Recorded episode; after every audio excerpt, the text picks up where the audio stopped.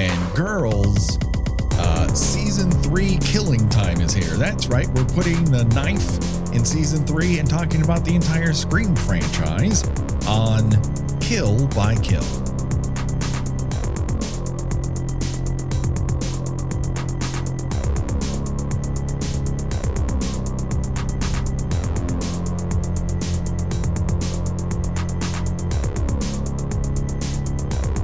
Well, greetings and salutations, Internet. It's your old pal Patrick Hamilton, coming to you once again from a little town called Woodsboro.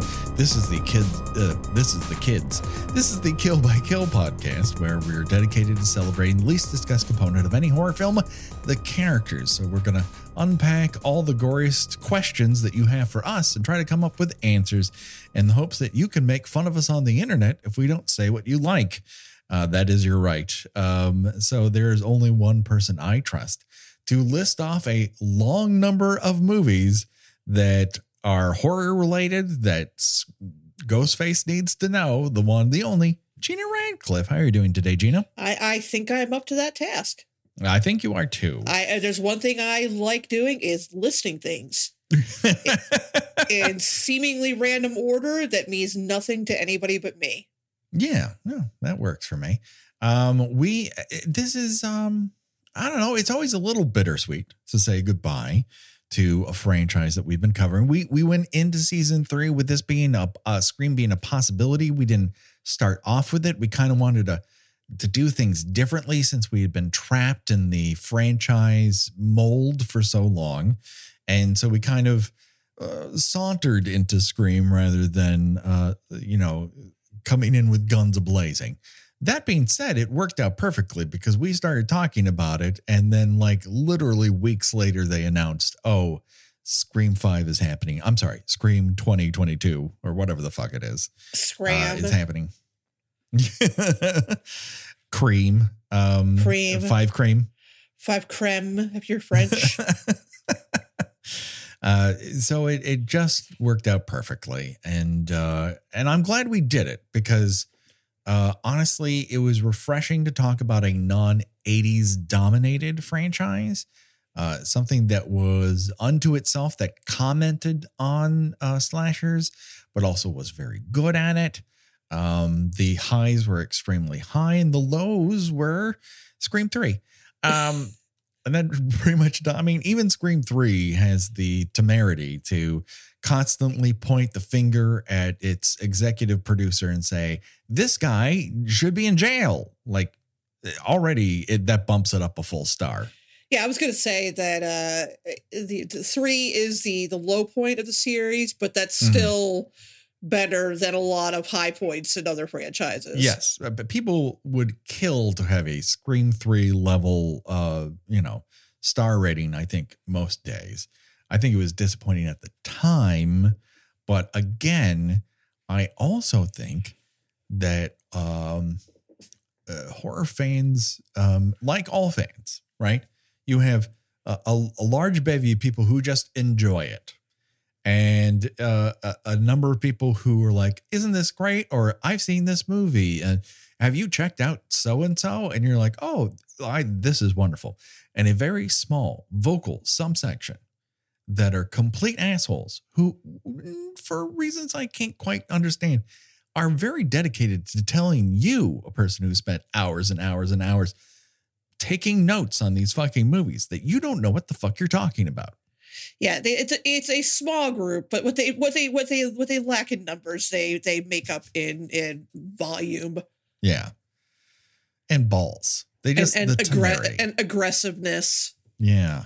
Because these I- things I'm- are are very very serious and and you should definitely treat the masked killer movies with the respect that they are entitled to. Right. Yeah. I, I just it's hard for me to believe that I can be shouted at uh constantly. And and I think it's a bit of a joke, my whole Jason should never be in a jacket thing. Uh, you know, people have legit answers to that.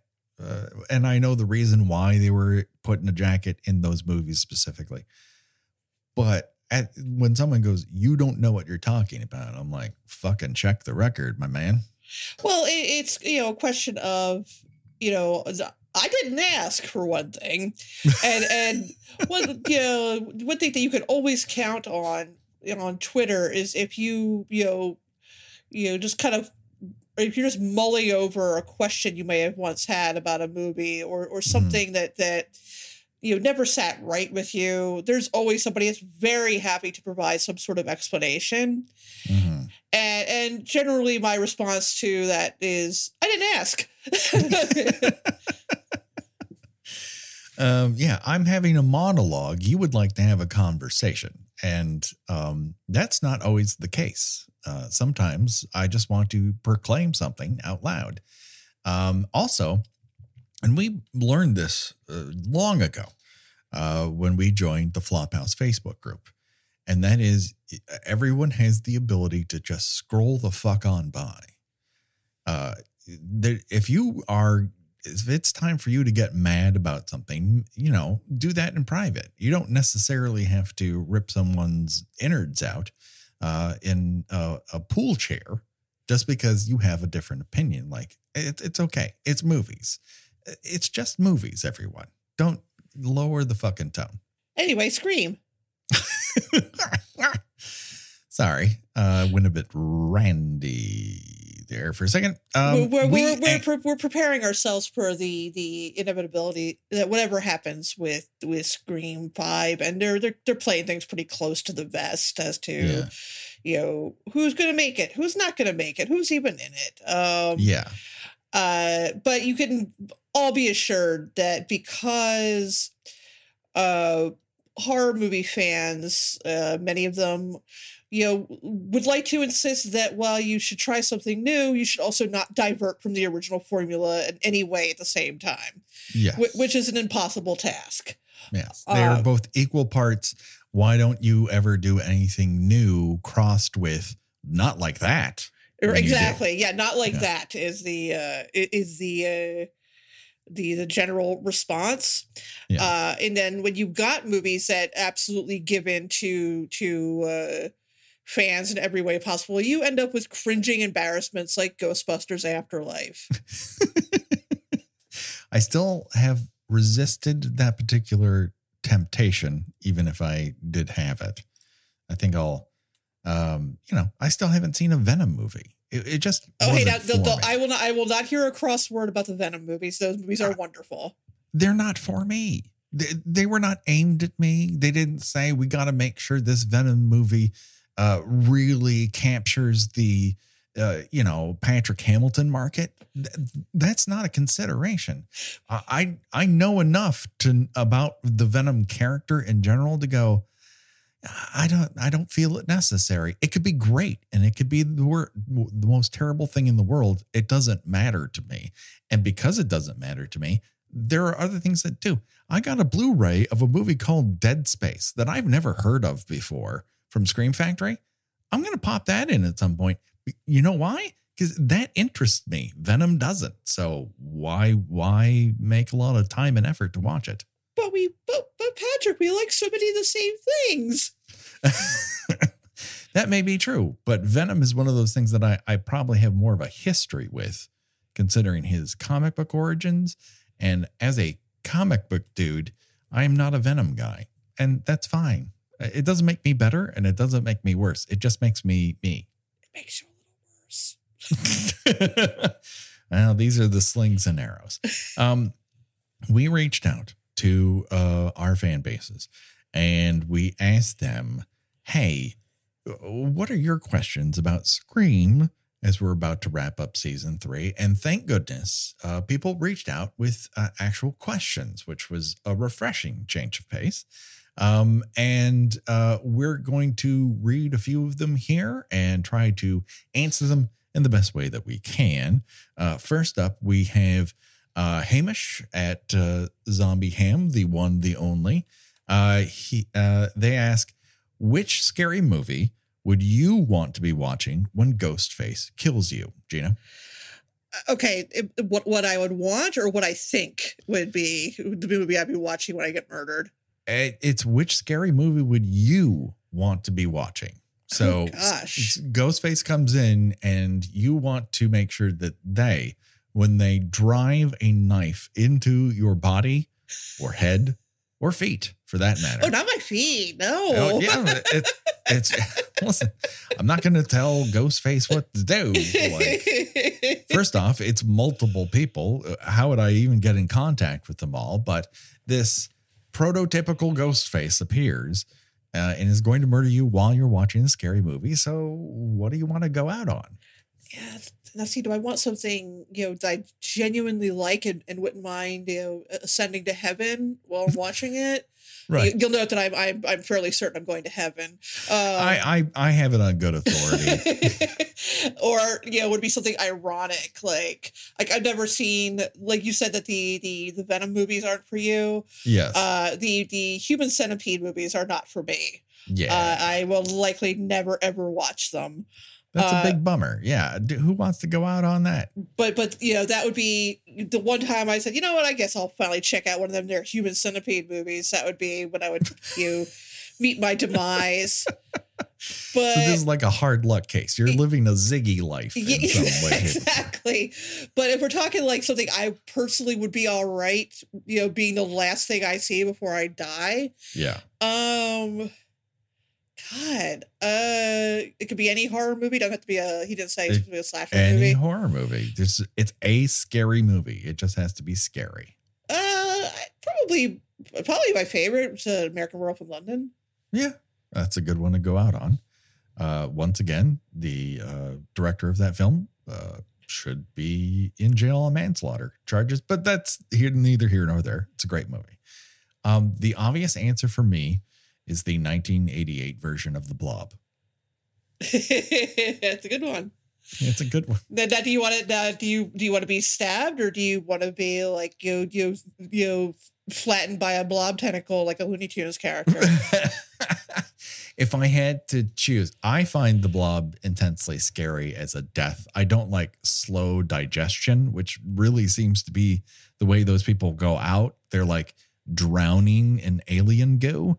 Um, I think I'm gonna take stabbing over something like that. Being blobbed. Yeah, being blobbed does not seem soup soup's fun. That that's for certain. Um, You have to be really into that movie too to to not hear a blob come in. True. A blob is uh, not something that I'm honing in on necessarily for hidden details. I don't know that it has a bunch, but I sure do enjoy watching it. I mean, I mean, I'm sure you live in a house with two other people and a dog. You know, I think they would alert your presence to the blob. I'm yes, I'm sure someone would send me a text. Uh, That's it's a blob in here. uh, I would leave the office now. A blob is about. Dad, there's a blob outside. Dad, there's a blob on the ring. oh boy. Uh, so our next question comes to us from the one, the only Patrick Hackett uh, from the Facebook group, and of course, uh, returning champion Brian Collins. They basically had the same question: If Jay and Bob exist in the world of the Scream movies, as seen in Scream Three, how can they also exist in the world where Scream movies are being made, as seen in 2001's Jay and Silent Bob Strike? Is it or is it just the, is the first one Strike Back? I think it is. yeah, yeah, yeah, yeah. Yeah. So it, there's uh, the conversely, does Scream then exist in the View Askew universe, or do Jay and Silent Bob exist in the Scream universe? I, I like this question, but I hate being reminded of that moment because I think that was probably like the the lowest moment in the in the in the in the in, in Scream Three. It's like there was just a, a time where they just showed up in things, and it's Yeah. like it's just God, come on.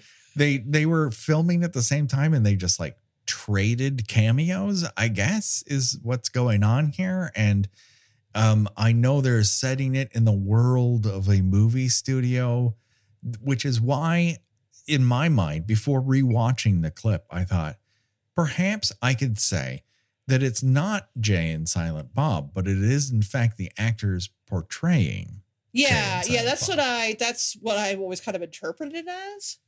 And yet, Jason Mewes slaps his scene partner on the shoulder and says, Silent Bob. So he's distinctly calling it out for the olds in the audience who don't get what the kids I, are into. I, I can kind of I can kind of imagine that in real life, Jason Mewes would just give up on trying to remember Kevin Smith's name, just call him Silent, Bob all the time. yes, I, I also agree. I just think it's more a Jason Mewes Kevin Smith cameo than it is a Jay and Silent Bob for my, you know, picadills because the way they act in that scene is much more true to who they are as opposed to the Jay and Silent Bob in which they are their ooga booga eyes are coming out of their skulls every second and when they run fast cartoon wind appears behind them Yeah, kid, not everything about Generation X was great.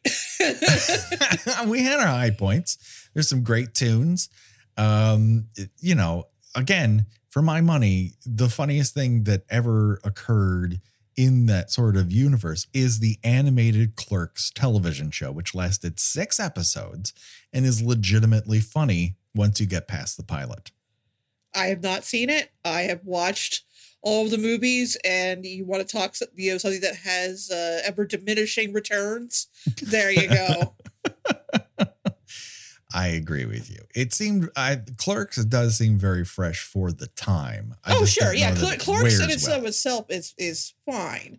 And Yeah. again, you know, it, you know, extremely painfully mid '90s, but Yeah. but fine for what it was. But then you've got you know, then when everything becomes real fucking self congratulatory, then then then then it gets a it starts getting insufferable.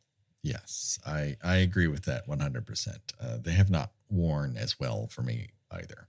So, let us then move on uh, to a question from the one, the only Margaret uh, on Twitter at Margaret546021010.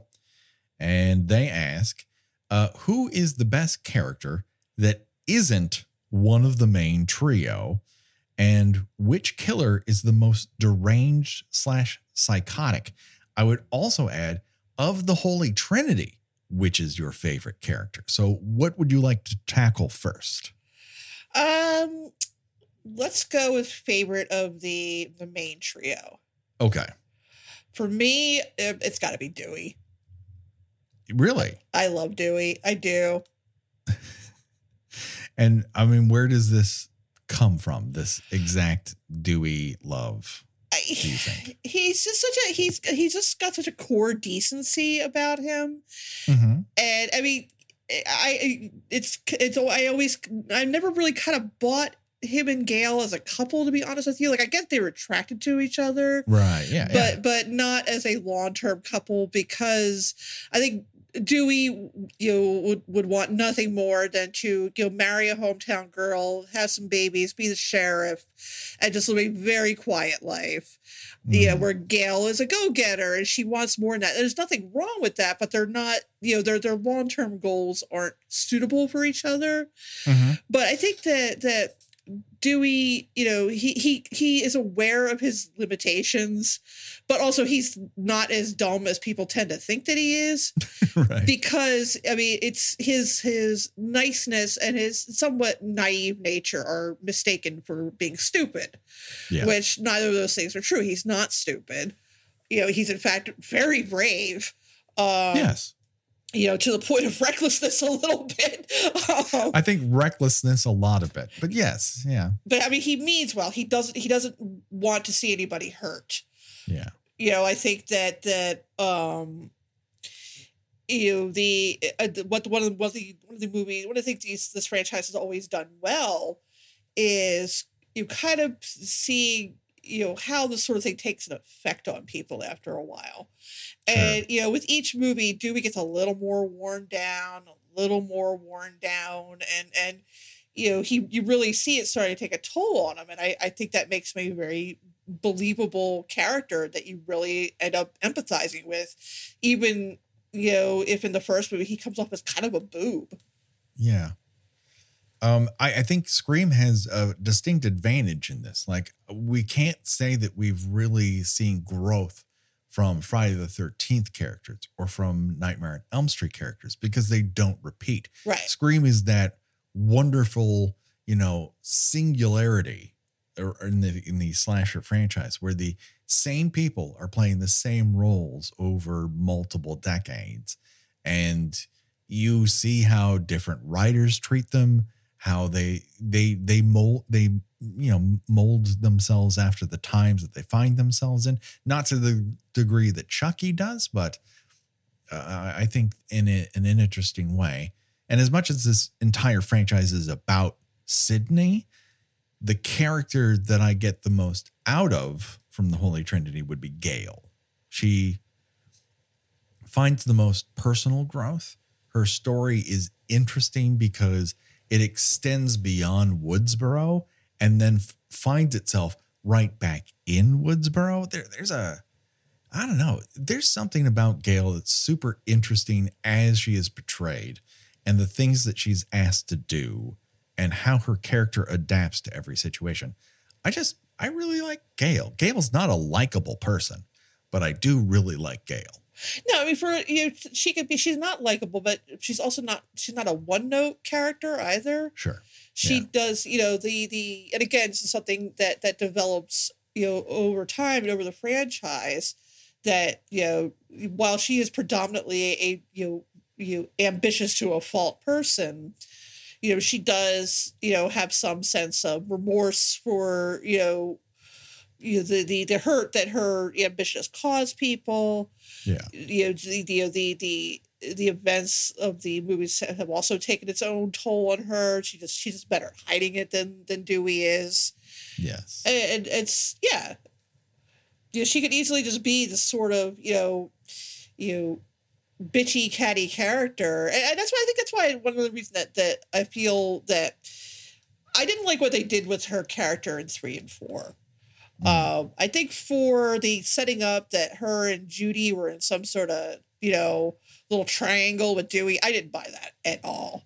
Like, Right. like there was no reason that she had to feel threatened by Judy because Dewey is desperately in love with her Yeah. and, and would not would not even dream of of stepping out stepping out on her with another woman.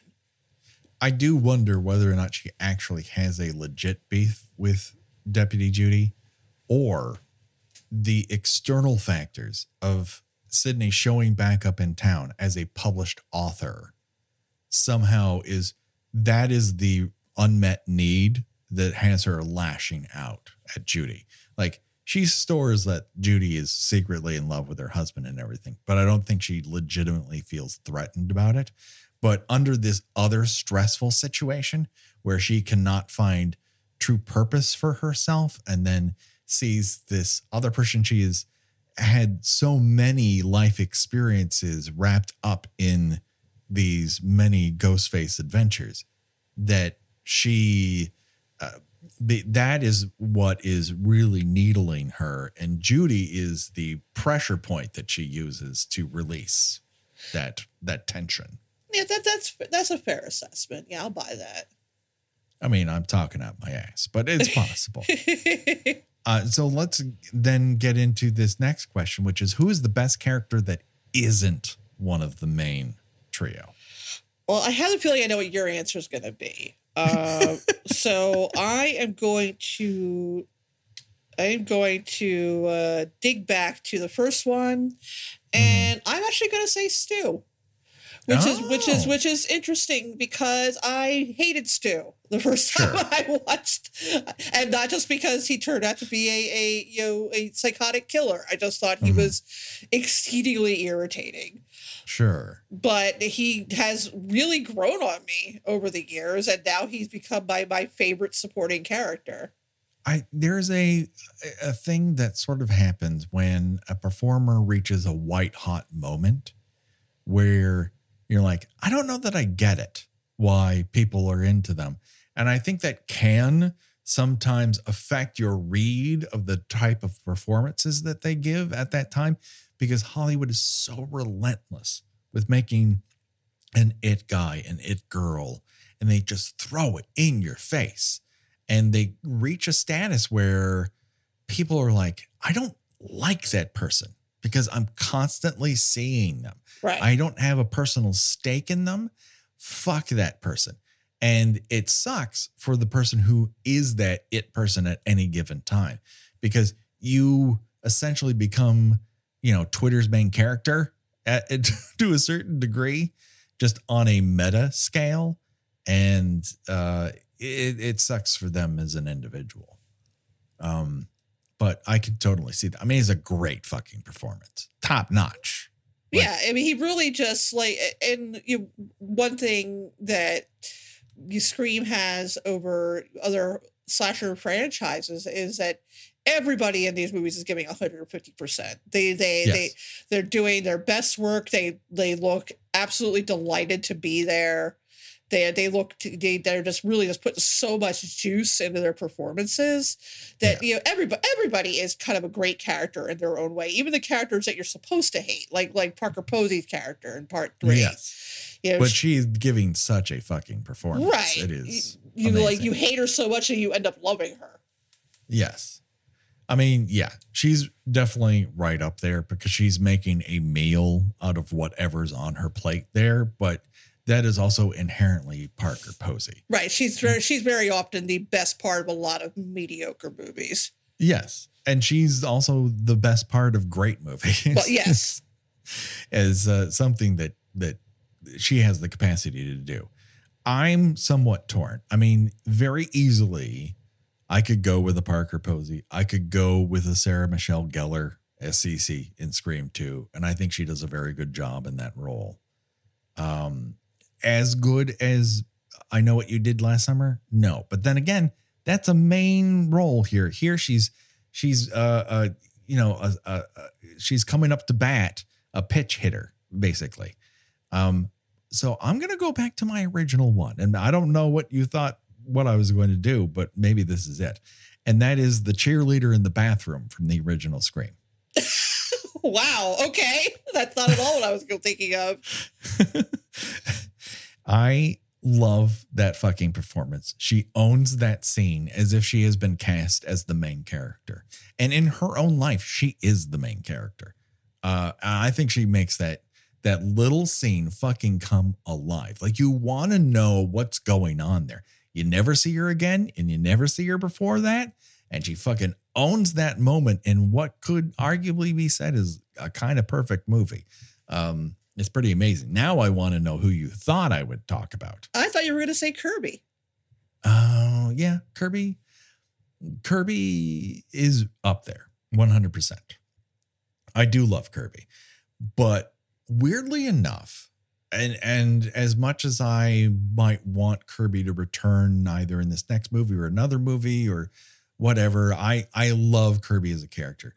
What I have come to, I think, realize over talking about these movies is that Kirby is actually a character you're asked to, to love, you grow to love. She makes a lot of great decisions. She's put in terrible circumstances and does the best that she can. She's adorable, she's feisty, uh, she's smart. And the thing is, you can be a great person and have terrible shit happen to you because how many great people in our lives have terrible shit happen to them that are complete, they do not deserve any of that fucking stuff, any of it. Right. And yet, life, like Ghostface, says, Your time is up. I'm giving you terrible circumstances that you can live through or might not. And I could give you dozens of names right now of people who are legitimately great people who've been given just a shit fucking deal.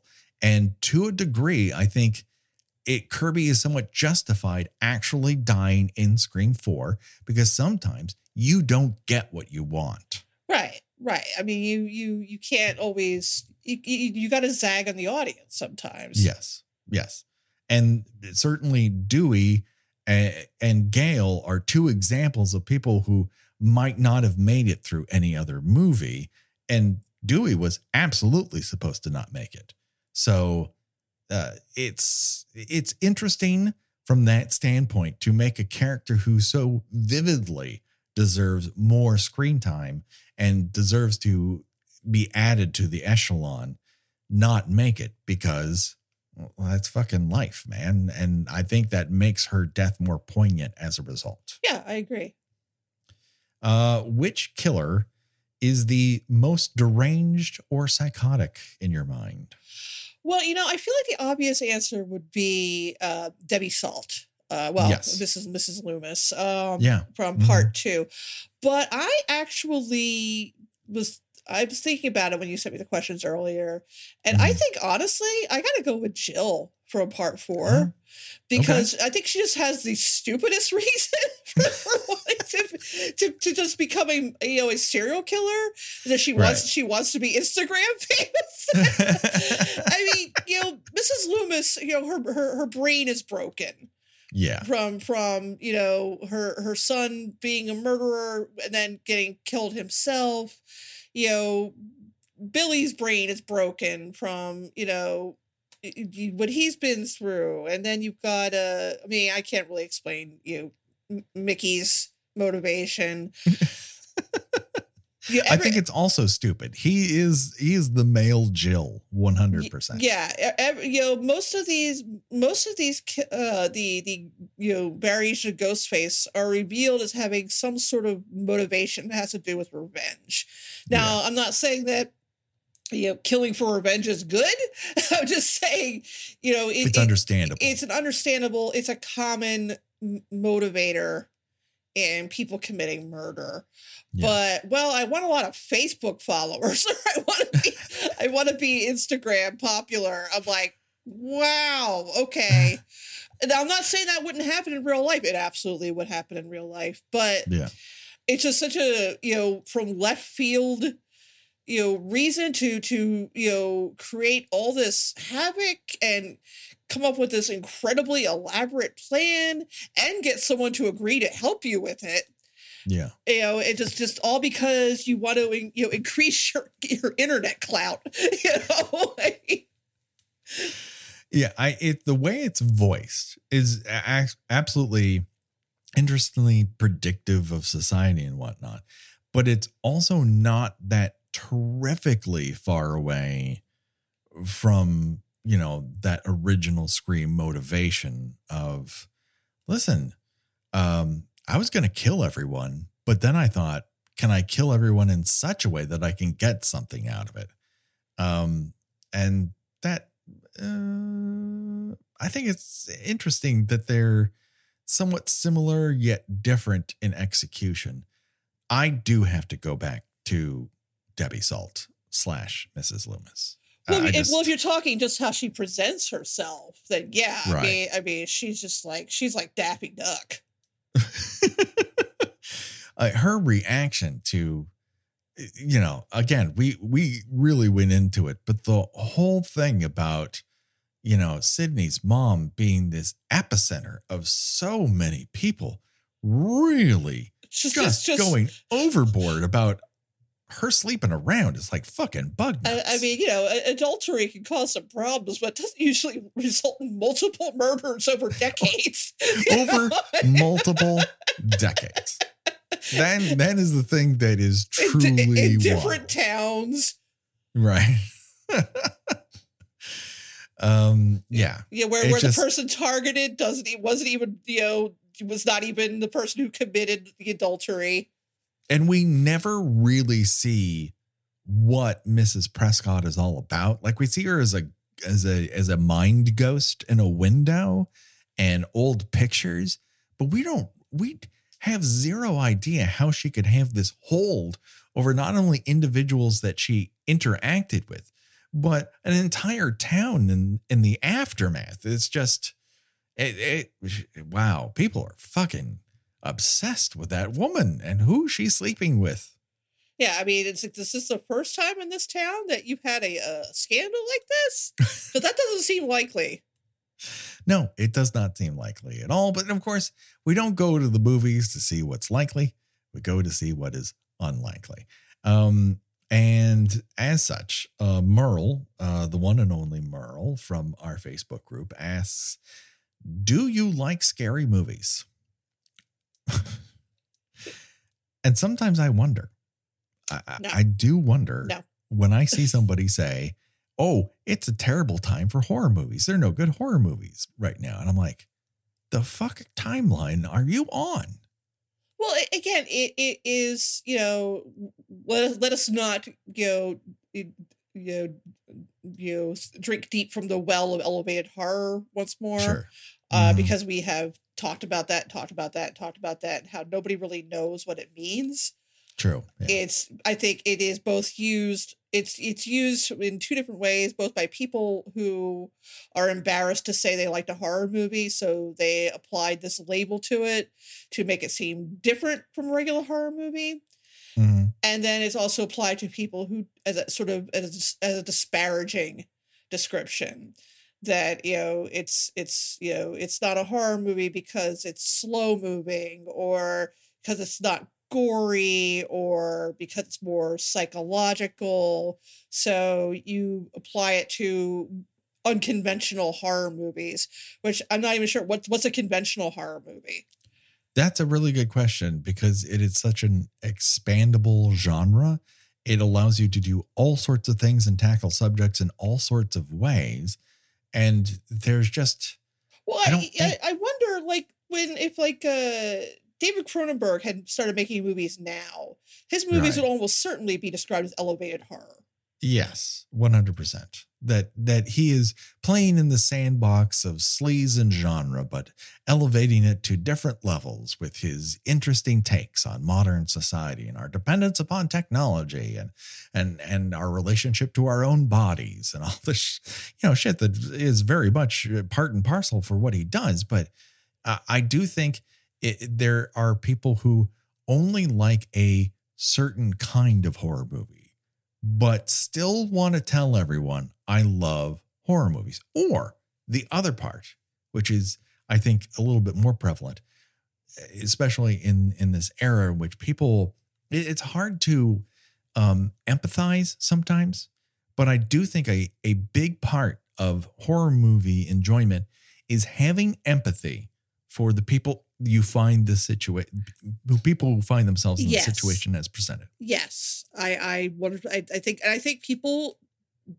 A lot of people don't want to see that horror. They just want to see people standing around doing something stupid and getting an X in their forehead. yes Yeah, they don't. or then they complain that that's the only thing delivered to them because that's the only thing they seek out Right. They they don't want to see. I mean, yeah, it's become kind of a joke now at this point that you know horror is about trauma. Yeah But I mean, you know, you could you could you know you know a lot of things fall under the umbrella of trauma. sure yeah absolutely A, a, a wonderful movie that came out this past year that unfortunately did not get the attention it deserved was The Night House, yes i Um, agree which is very much about mental illness. And it is it is not the it is not the first, it is not the hundredth horror movie in which the the quote unquote monster in it is mental illness.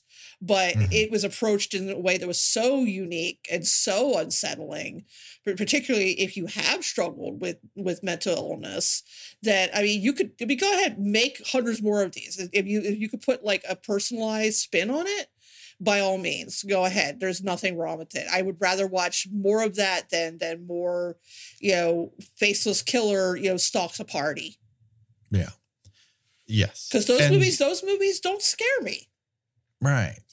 Um and, and the other thing is is like I think I'm more susceptible to um being scared by a lot of different movies because I do try to enter every single one of them with the idea that what if I were in this situation? right right is this person flesh and blood? Now we come at the movies we talk about here with a very irreverent tone because that makes for a more fun show. But uh, you know, the Night House is a particular example where it requires a level of empathy from from the viewer in order to get the most out of your experience. And right if you're gonna I- watch if you're gonna watch a movie like that and complain oh well nothing happens nothing happens it's like well actually a lot of things happen it's just that you are you know you came in this movie with a certain expectation well this is what a horror movie looks like and this is what a horror movie does and this movie doesn't look like or do those things ergo it's not a horror movie Yeah. um and as such I think, you know, there are different purposes for different horror films and there there are films that are absolutely built with a popcorn ideal in mind in which I'm going there to have a fun roller coaster ride and there's nothing fucking wrong with it. There's nothing wrong with a, mo- a horror movie being PG-13. There's nothing wrong with a horror movie being the goriest thing you ever came across. There's Like, nothing wrong with a horror movie that that you changes up characters so that they're women or people of color. So yes, please, I oh, Jesus. beg of you, don't stop losing your fucking minds every time that happens. so fucking dumb. I just I apply this uh measurement to everything, but in particular when it became a thing with Marvel films. And that is if you list uh just for example, the most important aspects of Johnny Storm from the Fantastic Four, you know, well, he's cocky. Well, he's irreverent. He doesn't take things seriously. He's he uh likes to take risks. He, you know, he he's a player with the women. He th- this and that. At no point does it matter whether or not it's a white guy or a black guy. All that matters is is that character is intact. So if that character is intact, played by a dynamic black performer, how am I fucking suffering for this? There are characters in which their race is absolutely core to who they are. Luke Cage cannot be played by just anyone, but Johnny Storm, absolutely. And the same thing is true here. People need to get past the fact that the thing that you liked, that you decided in your mind, was only for you and people who look and act and think like you. Wake the fuck up. You're not alone. Have some empathy and enjoy the things you supposedly enjoy. It doesn't mean you like every movie, but you can't dislike a movie you haven't fucking seen because there's an element of it that you think was so sacrosanct it has changed simply because a woman or a non-binary person or a person of a different race is playing this particular role. Just fuck right off with this shit. we didn't know this was going to be a ranty episode, did we? uh, uh, we're really getting randy up in this place. Um, on Twitter, um, at the one, the only at PJ18, P E E, I'm sorry, P E E J A Y 18, asked uh, which ghost face took the most beatings or stumbles the most. Oh, that's a good one. Um, you know, I want to say uh uh Mickey Mickey was the one that was in the car accident, right? Yes. Okay, I'm gonna Yeah, have to say I'm gonna say Mickey because because because Mickey should have been fucking dead after that uh after that accident.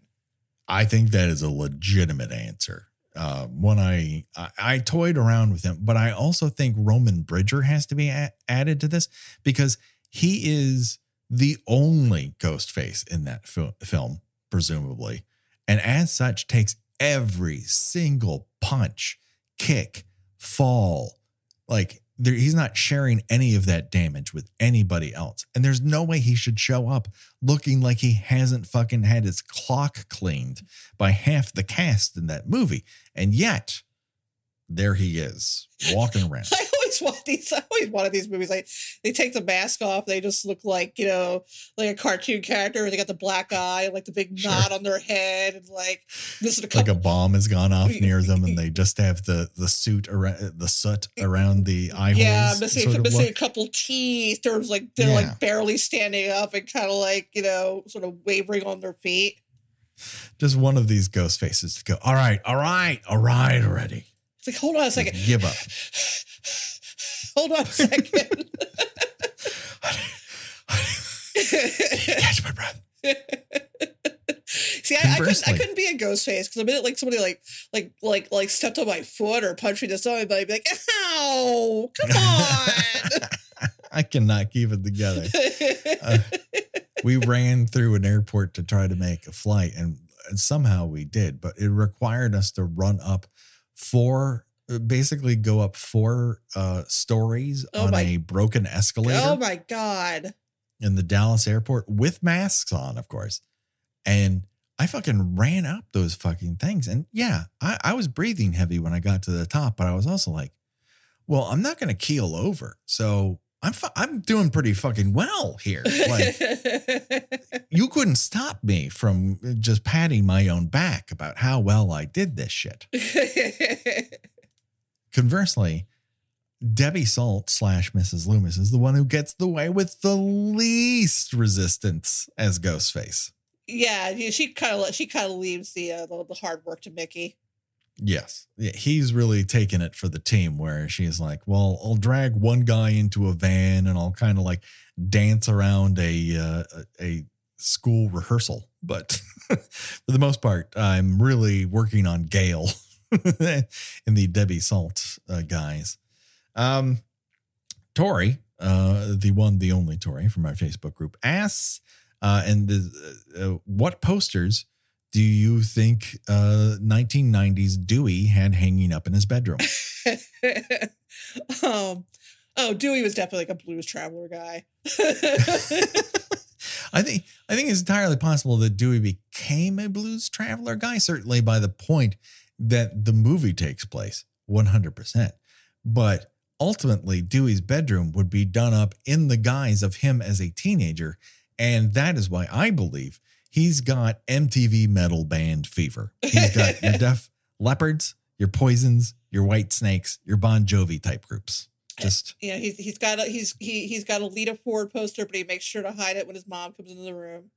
right, yeah. That's that's on the door, so when she opens it, it's hidden from view. Yeah. She's got Yeah, the you know snap sense. you know snap on tool girl. uh, whoever's in that uh, cherry pie video, that that gal. Sure.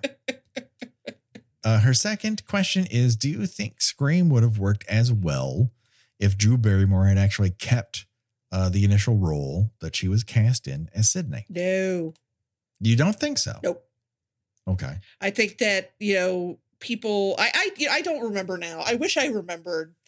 I could remember if when I saw Scream in the theater Mm. that I if if if I knew going in or not that that Drew Barrymore actually was not in the movie very long. Um, I feel like I did know, so that probably took away some of the the, the shock of the scene.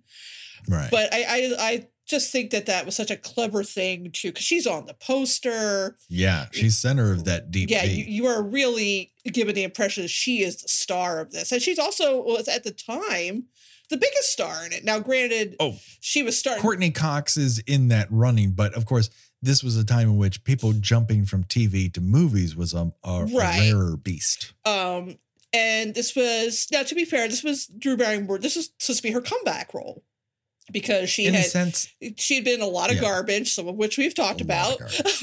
um, yes. and this was the first like mainstream movie she had made in a long time that that didn't require her to have an uncomfortable sex scene with a man twice her age. Yeah, um, she's in a lot of sexy gal roles. Yeah. before this, But- where people are just really they can't believe that the little girl from ET has breasts. That's what it Right. seems to be about. But yeah. but now she is playing, you know, uh, who seems to be uh, now. Granted, to be, we don't really get to know her that well, but she seems to be a pretty ordinary high school student. yeah. Um, and you know, I think that for audiences who didn't know going in that that her time on screen was limited. I mean, it must have they must have absolutely shit themselves. Oh, I just- went in on Friday night. Um, we went after work uh, at Universal um, to what was then the Cineplex Odeon on City Walk, and fully anticipated her. You know, she's the lead of the movie. She's at the front of the V, and I was like, "Oh, I love this. I don't know what's going to happen next. How fun. Like that that was genuinely not only did I enjoy the thrills and spills of that particular scene, but the fact that it ends with the biggest movie star in the movie dying right away. Right. It, it, it sets the stage for you know, no one is safe. Yes, 100%. 100%. Um, and the other uh, element of this that has to be considered is if Drew Barrymore had stayed in that role, we would not have gotten Scream 2 in the manner in which we did. Right. because the reason why she switched roles was because she had been cast in a bunch of movies and one of them like she had developed. Like after this you have wedding singer ever after never been kissed like her ascension is happen is bubbling up underneath this people can tell the potential and she makes the right decision which once again it has to be said drew barrymore the best producer that the scream franchise has ever had because she makes an executive decision that sets the tone for the film and just benefits everyone underneath her on the call sheet. One hundred And, percent. One hundred percent. Uh, so, uh, some person named Megan Sunday, Ugh, returning champion. Not her. I know. Uh, she has a question from her very cute child who asks us, why would anybody wear that scary mask? It is too scary.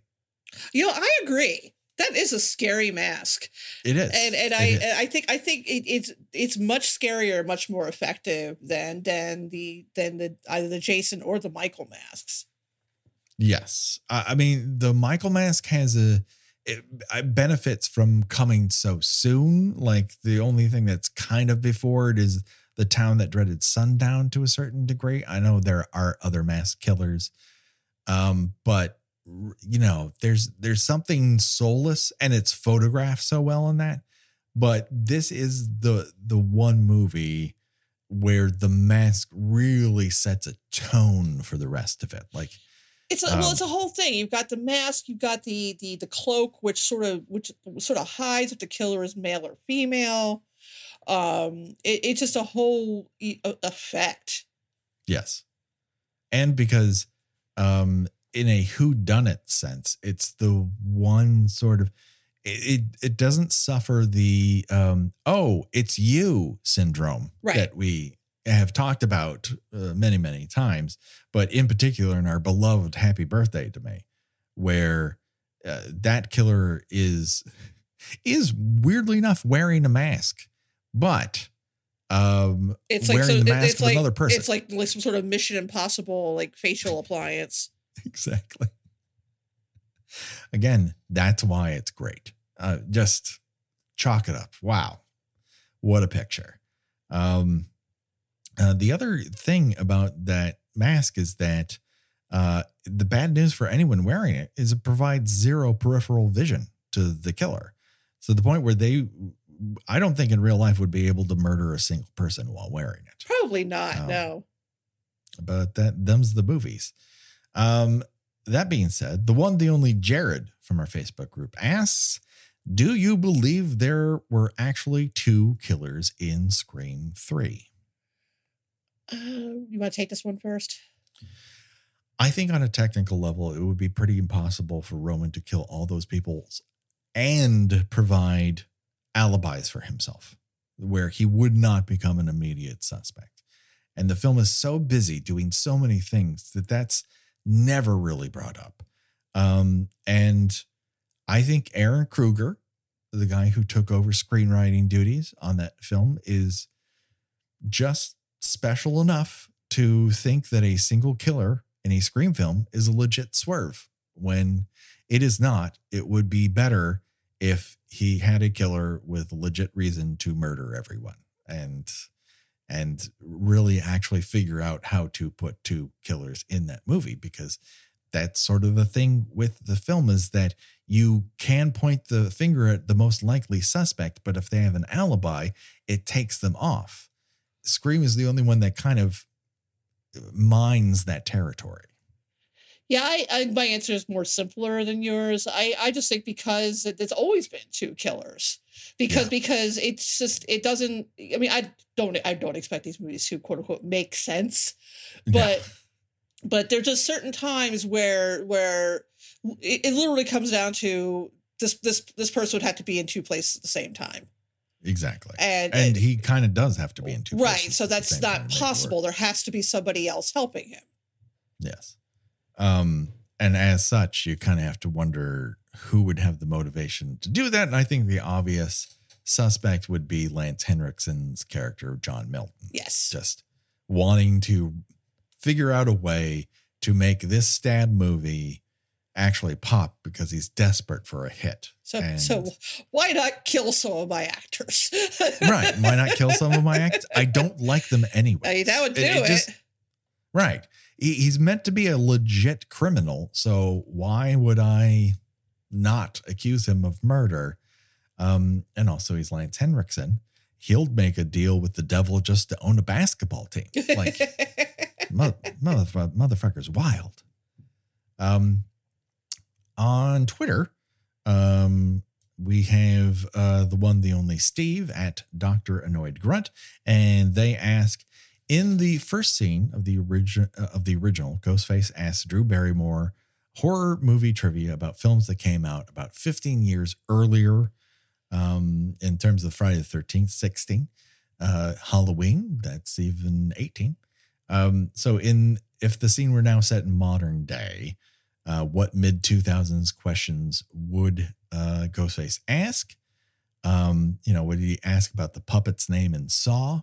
I that's possible. Like, who's the who's the killer in Saw Three? I guess what might be up in the offing. yeah, As that's a yeah. I mean, what what like you know what are the still the big franchises now? I mean, you know, Saw seems to be losing ground, so it's it's Yeah, uh, they can't quite. uh, I think what makes Saw so unique is also the thing that is sinking its fortunes. You have to know a bunch of shit about yeah, it it. has a lot of lore connected to it. uh, You know, Yeah. it's you know much of it very very dumb.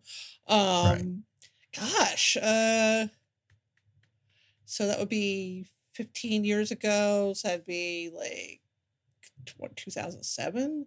2007. I mean, that's the thing. Like, weirdly enough, um, Scream 4 kind of does this because uh, Kirby is asked this, you know, horror remake, and she lists off an insane amount of 2000s remakes. She lists Halloween, Texas Chainsaw Massacre, Dawn of the Dead, The Hills Have Eyes, Amityville Horror, Last House on the Left, Friday the 13th, Nightmare on Elm Street, My Bloody Valentine, When a Stranger Calls, Prom Night, Black Christmas, House of Wax, The Fog, Piranha.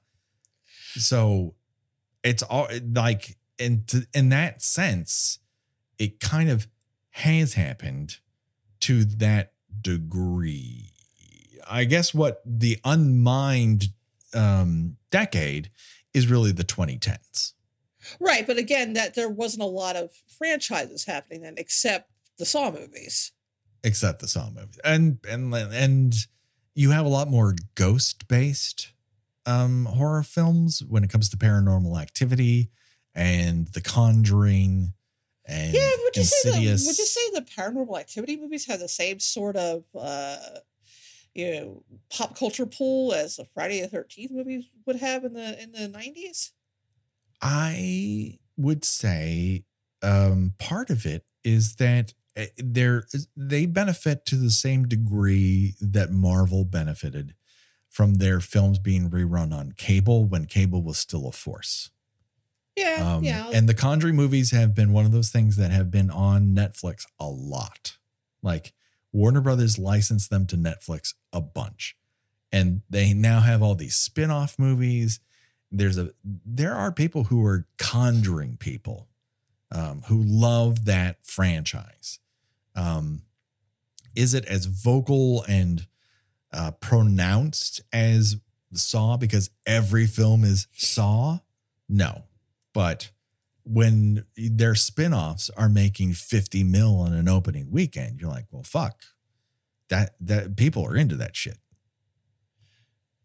yeah, it's but it's, yeah, it, it, the- field has so widened that that's it's hard to say. Yeah. Uh, you know, it's it definitely has some level of pull, and yet when Wan comes out, you would figure that people would follow him from film to film, and they were like, "No, this is this is too far." You're like, "Would you not like to have fun?" Like, yeah the the the my favorite my favorite criticism was oh he didn't realize he was making a bad movie it's like no he oh, absolutely oh, realized no. he knew what he's he was making doing a type of movie. He is making a gonzo. You know, he's pulling from all the things that have influenced him. when you from- when you have a when you have a movie in which a character sort of has like an evil twin and you have a, a a version of Where Is My Mind, like an orchestral version of Where Is My Mind, you know what the fuck you're doing. Yes. No, he's very intentionally making that movie. He knew exactly the tone he wanted to strike and went about doing it. And you cannot have an emotional reaction to it and go, that didn't work for me. I just uh, got nothing out of it. Uh, okay, sure. But you cannot say that he was blind. That is not like doing that thing that I love from a truly bad movie where everyone goes into it with the intention of, oh my God, this is the next Star Wars. Buckle up, everybody. People are going to love every minute of what we're doing here. This is, he knew that he would lose some people along the way when you're referencing a movie like Carnosaur in your first two minutes. uh, this is very much a type of schlock that he wanted to do. He he strikes out that tone and nails it throughout. It's not inconsistent. And so therefore that tells you he knows what he's doing there. Right, exactly. I think that's one of those movies that's just going to grow in terms of its cult status because it was so it was either it's so such a 50-50 opinion thing that those who love it are just going to build it up as a moment over time. And I just, man, the day that thing came out, Twitter was so much fucking fun. And we had such a great conversation just watching it yeah. on separate coasts. Yeah. It, well, it's, you had mentioned earlier the whole, you know, no, not like that uh, yes, argument. Right, right. You know, people mm-hmm. have, you know, a lot of horror fans have complained that horror is too safe now.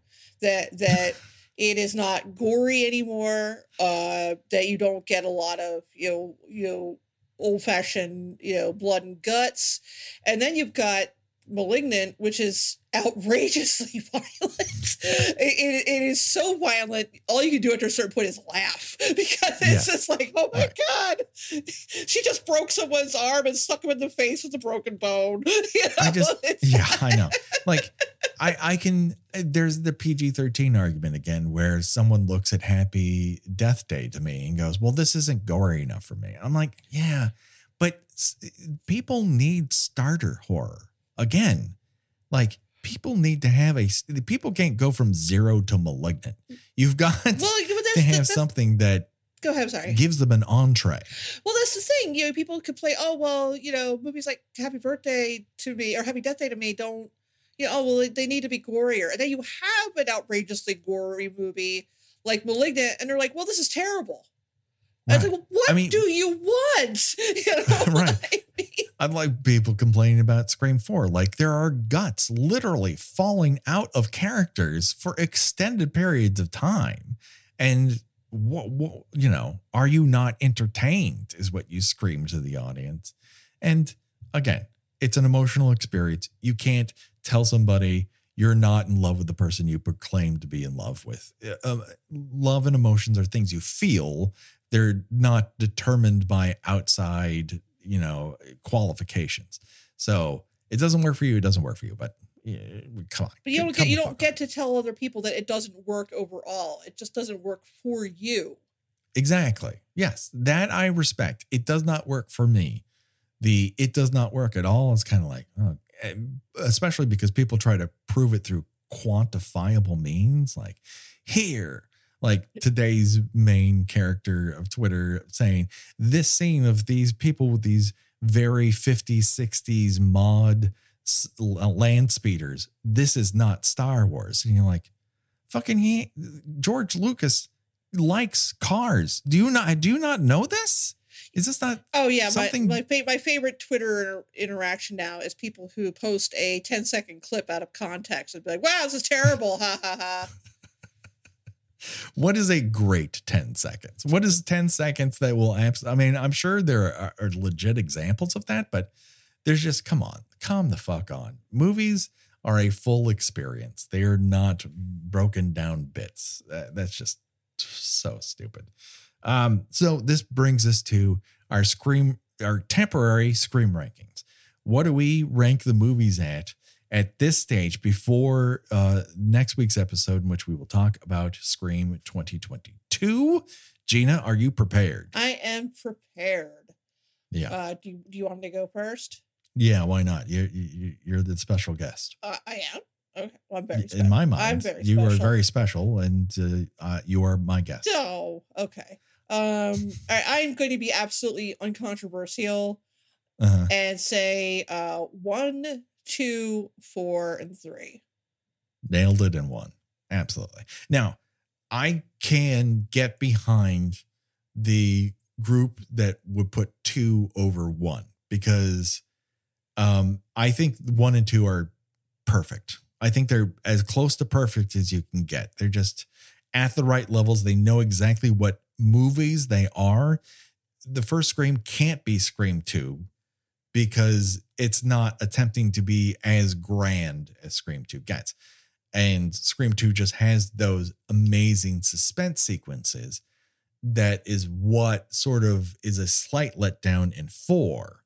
Even though 4 is trying to return to the more intimate story of 1, I do think you need at least one of those sequences to rise to the level of Scream 2 in order and but again, these are mi- levels of millimeters Right.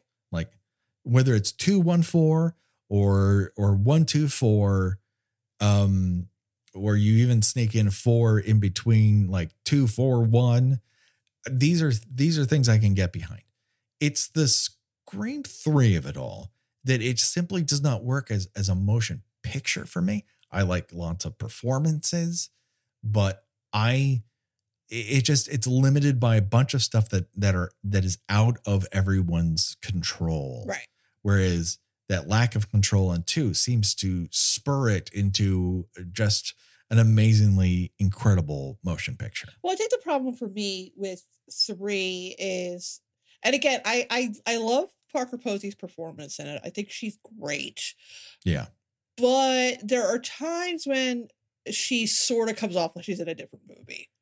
yeah Um, you know, it's very her performance is very slapsticky. Um, and, like every time she's on screen, like the whole tone of the movie, you know, diverts into comedy.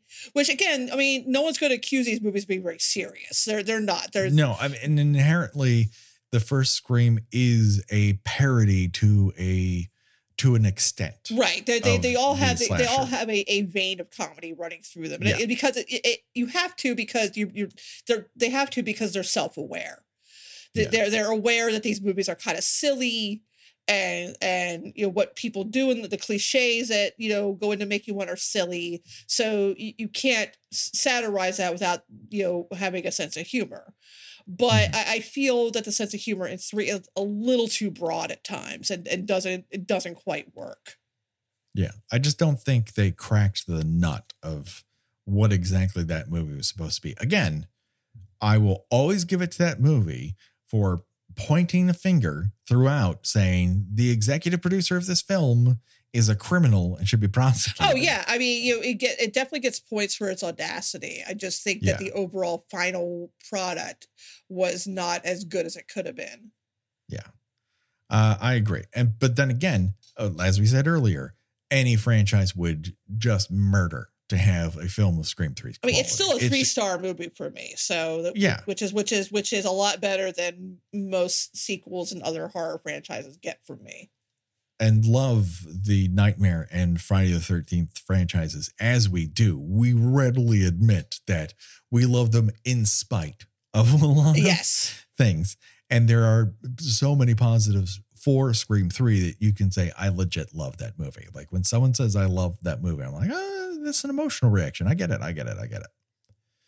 Uh, so that just about does it. Um, uh, Gina, where can people find you on these here internets? I write about movies and television at thespool.net. Uh, coming up uh, by the time uh, I will be reviewing Scream later this month. Um, okay. I also will be reviewing season three of Servant on uh, on Apple TV and I will be doing some coverage uh, in the comfort of my own home of Mhm. uh, the uh, the Sundance Festival at the end of the month.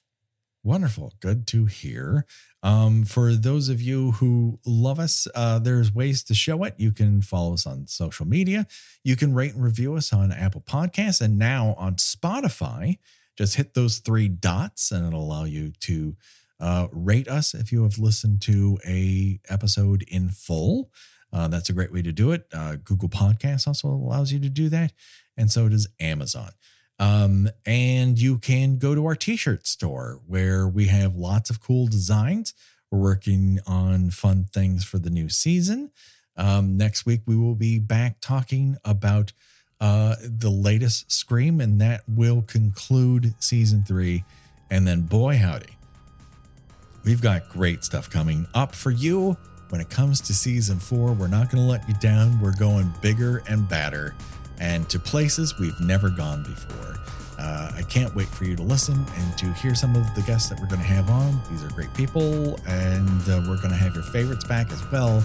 We, you know, you know us. Uh, th- this is what we do. We've got more After Dark coming your way uh, once we hit February, uh, and then uh, the return of Dish by Dish will happen this spring.